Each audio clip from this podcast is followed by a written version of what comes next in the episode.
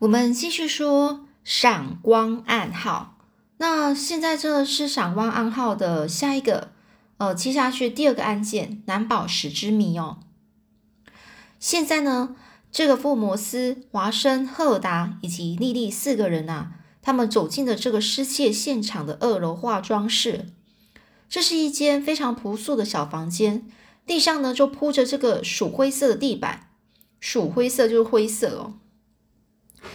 房间的角落呢，是放着一大型的一个大的一个衣柜。此外呢，还有一面长形的大镜子、化妆台、桌子、椅子等。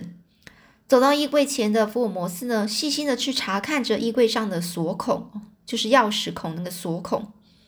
接着呢，便向站在这个身旁的赫尔达以命令似的口吻说：“把钥匙拿出来。”赫尔达呢，就从上衣的口袋里拿出了一把银色的钥匙。福尔摩斯接过来，便朝着锁孔呢，整个插了进去。那我来看看里面的东西。说着呢，就将这个衣柜的门打开了。嗯，这个锁没有声音嘛？福尔摩斯呢，就边边这样说呢，边从里面呢，就拿出了一个黑色四方形的皮盒子，然后轻轻的就放在桌子上，随即在盒子的外表呢检查了一下，随即有就马上哦顺便一下。嗯，盒子没有什么异状啊。说完呢，又把这个盒盖呢给打开，只见这个蓝宝石的王冠啊闪闪发光哦。这福尔摩斯就把它取出，放在桌上。嗯，的确只剩下三十六颗蓝宝石。不过赫尔达先生，请你也过来试一下，看看能不能把这镶着蓝宝石的金签座扭断呢？这说完呢，福尔摩斯他就拿起了王冠哦，然后送到这个赫尔达的这个面前啊。这银行家赫尔达脸色整个变了，就说：“啊，这怎么行呢？要是再把它扭断了，这不是更糟吗？先生，你这是这是很贵重的国宝啊，你可不能这样乱拿呀。”福尔摩斯呢就说：“可是现在问题的重点就在这里，如果你不愿意做的话，那么我就来试试吧。”这福尔摩斯呢就这样子。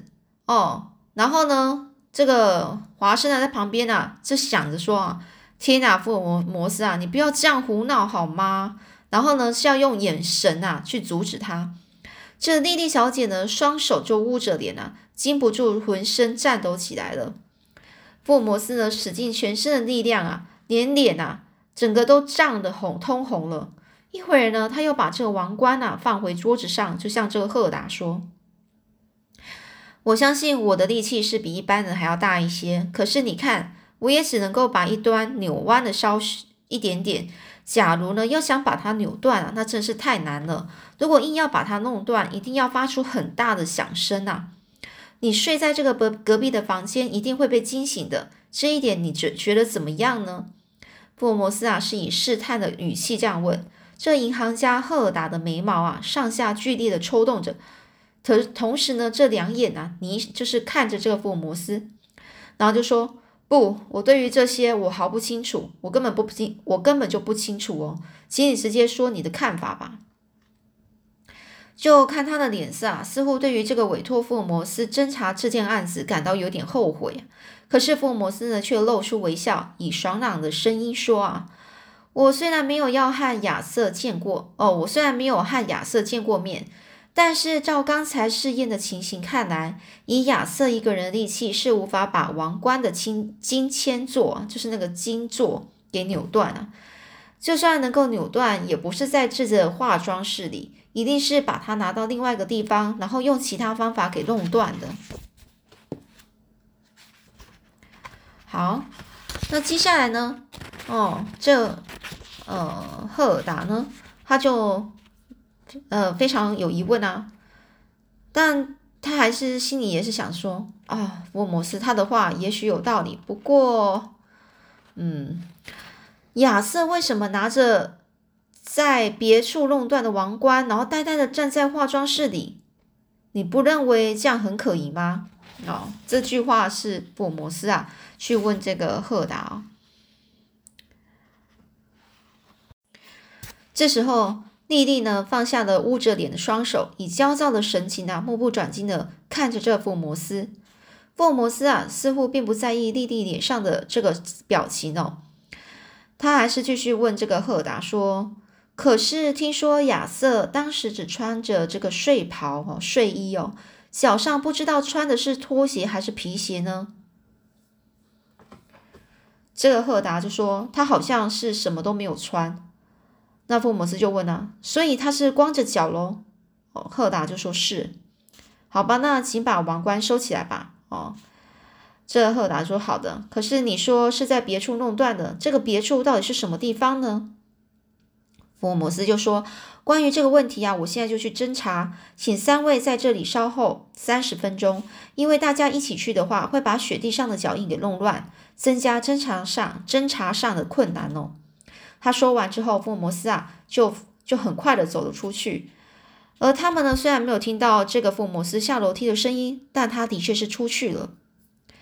唉，越来越把我搞糊涂了。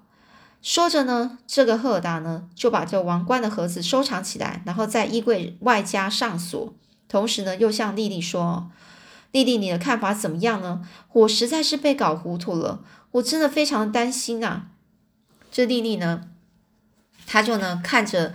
华生的脸啊，很坚定的说：“亚瑟是冤枉的。”哦，这银行家赫尔达、莉莉小姐和华生三个人一同走下楼去，进了客厅啊，然后在等着福尔摩斯从外面回来。这半小时之后呢，福尔摩斯回来了，他的膝盖以下全部都是泥泞和雪花，脸上却显得十分高兴的样子。我想一定是掌握了什么重大线索了吧？这华生立刻有这样的感觉啊。可是福尔摩斯却以锐利的眼神啊看着赫达说：“我需要看的地方现在已经都看完了，其余的让我回家以后再侦查吧。”听了这话之后，赫达以以非常失望的眼光啊问福尔摩斯说：“这件案子你要在家里做侦查工作吗？”福尔摩斯就说：“我想回家以后再重新侦查。”哦，那这个呃赫达呢又说。你查出了那三颗蓝宝石隐藏的地方了吗？福尔摩斯就回答他：“目前还不知道，不过并不是并不是没有希望啊。”福尔摩斯呢，一反平常说话的方式啊，竟吞吞吐吐，有点含糊其辞哦。含糊其辞就是他讲的不清不楚啊。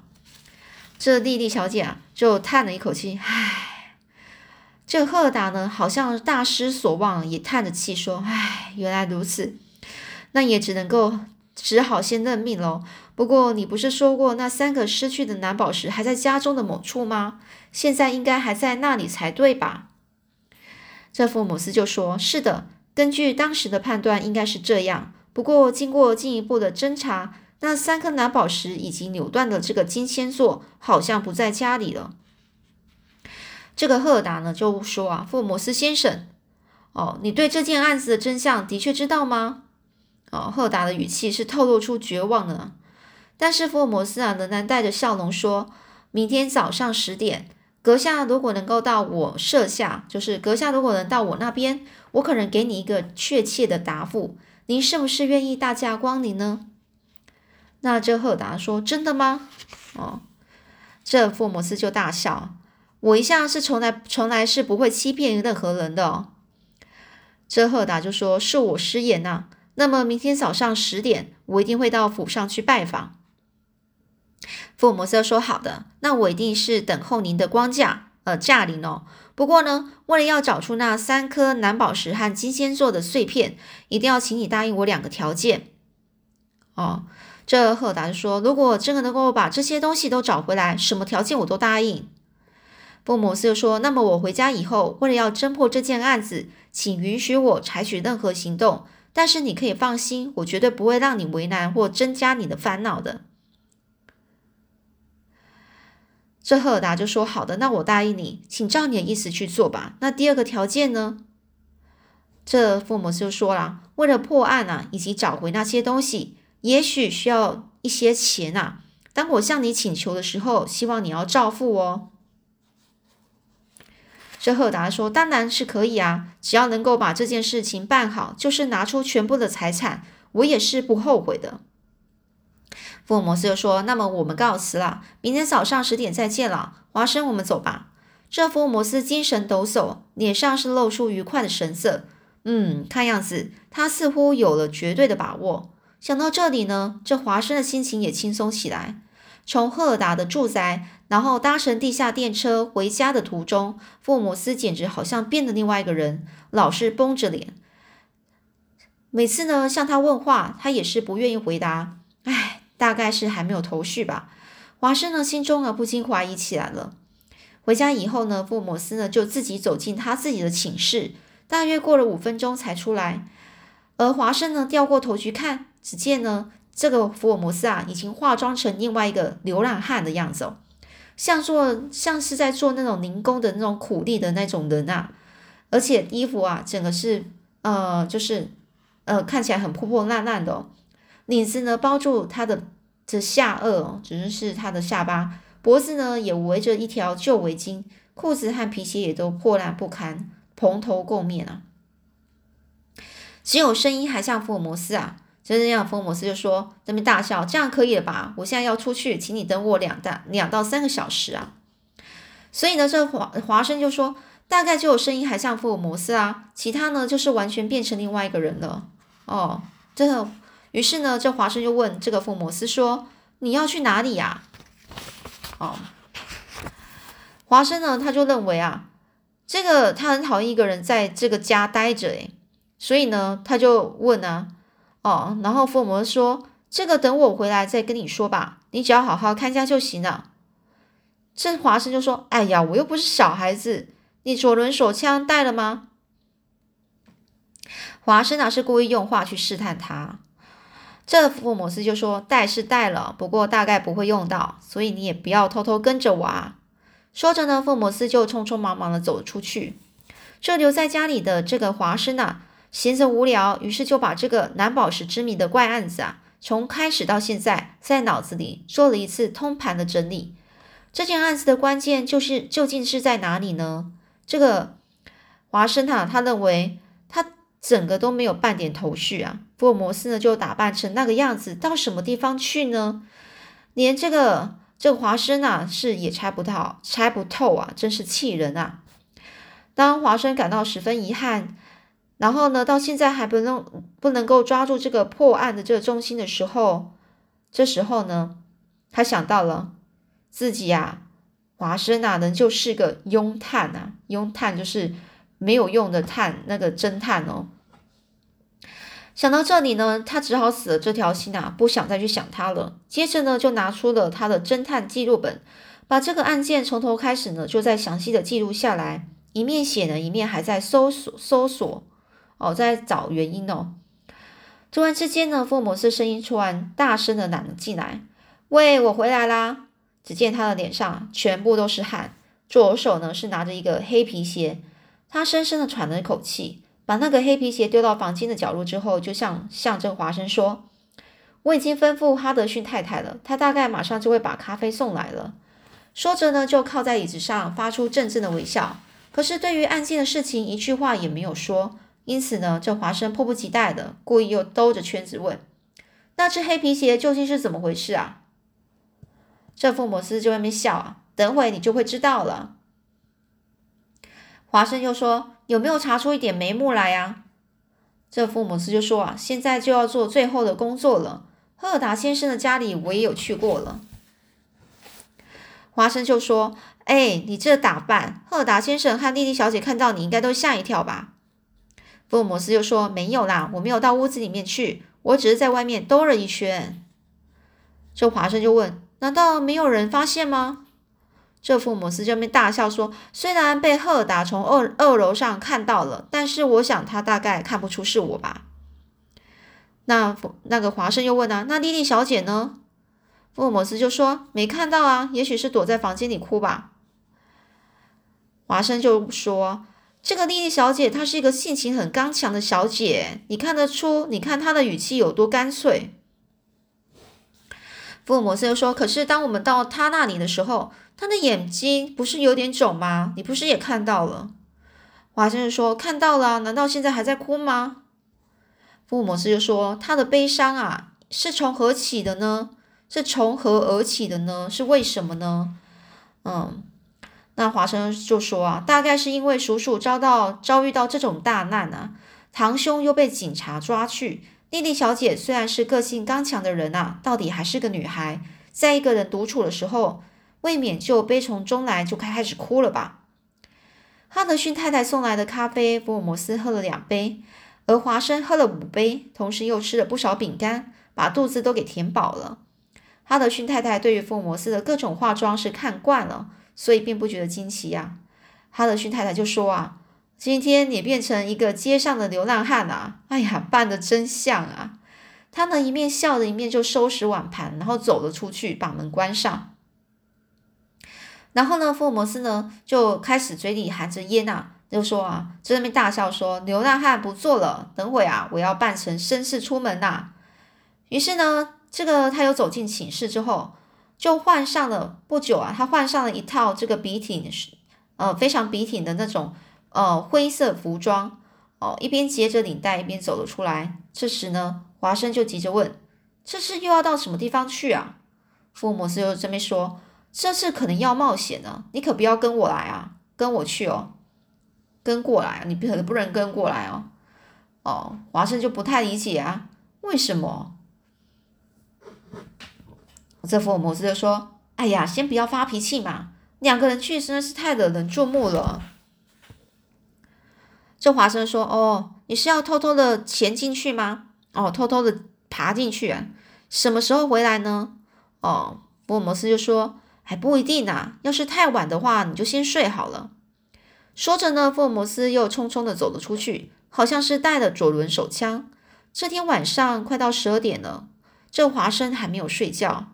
于是呢，他又拿出了侦探记录簿，重新的看过今天为止所所做的承承办的这个奇怪案件案件哦，心里啊觉得十分有趣啊，同时再把一些呃漏掉的部分给补上去。华生就想啊，如果把这些资料好好的整理一下，出一套名侦探摩呃名侦探福尔摩斯全集，一定会受到读者们的欢迎。可是这位名侦探到现在还没有回来耶。不会失败了吧？这华生啊，不禁替他替这个福尔摩斯担心起来。这福尔摩斯出门之前曾经说，这次可能要冒险了，也许真的遇到了危险。可是他又没有说要去什么地方。唉，与其坐在这里杞人忧天，不如先睡觉好了。想到这里呢，于是华生呢就到寝室里去睡觉了。早上醒来了以后，洗过脸，走进这个饭厅的时候呢。福尔摩斯已经在这个餐桌面前了。哎呀，你已经回来啦！这福摩福尔摩斯说：“早啊，今天天气很好啊，因为你起得太晚了，所以我就先吃了。”福尔摩斯啊，一边喝着他的饭后的咖啡，一边看着日报。华生就问了：“结果如何呢？有没有遇到危险呢？”这福尔摩斯就说：“哎，算不了什么啊，只是一点点。”这华生又问啊，对手是谁啊？哦，这福尔摩斯就说，这银行家马上就会到这里来了。等会呢，我们就一起说吧。今天的日报啊，真是有一点一真的很无聊诶，一点令人兴奋的消息都没有。这个可恼的，这个可恼的福尔摩斯啊，关于案件的事情一句话也不肯提呀。华生呢也闷不不闷声不响的就吃完早餐。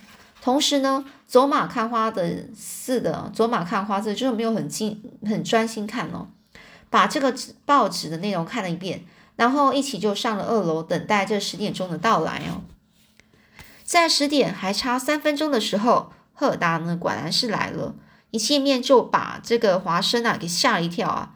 仅仅一天的功夫，赫尔达已经变得十分消瘦，眼睛啊也都陷了下去，他的整个面颊也变得长长的。额头上好像多了几条皱纹，昨天一定是整夜没有睡觉。看他这副样子，真是有点可怜。华生呢，就带这个呃赫尔达呢到一张沙发椅子上前嘛，就让他坐下。喂，福尔摩斯，快点把侦查的结果说出来嘛，好好让这个可怜的银行家安心呐。福尔摩斯啊，似乎对这个华生的暗示啊不加理睬哦。这是这个时候呢。这个福尔摩斯呢，是瞪着锐利的眼神啊，却用很温和的声音向这赫尔达问啊：“奈斯德侦查科长有没有什么消息通知给你呢？”赫尔达今天就好像连抽动眉毛的力气也都失去了，就没有了，只是眨了眨那个深陷的眼神啊，眼睛哦。他就说：“警察署什么消息也没有，大概是亚瑟不敢不肯招供吧。”哦，那福摩斯就说：“你始终还是怀疑亚瑟吗？唉，亚瑟也未免太可怜了吧。”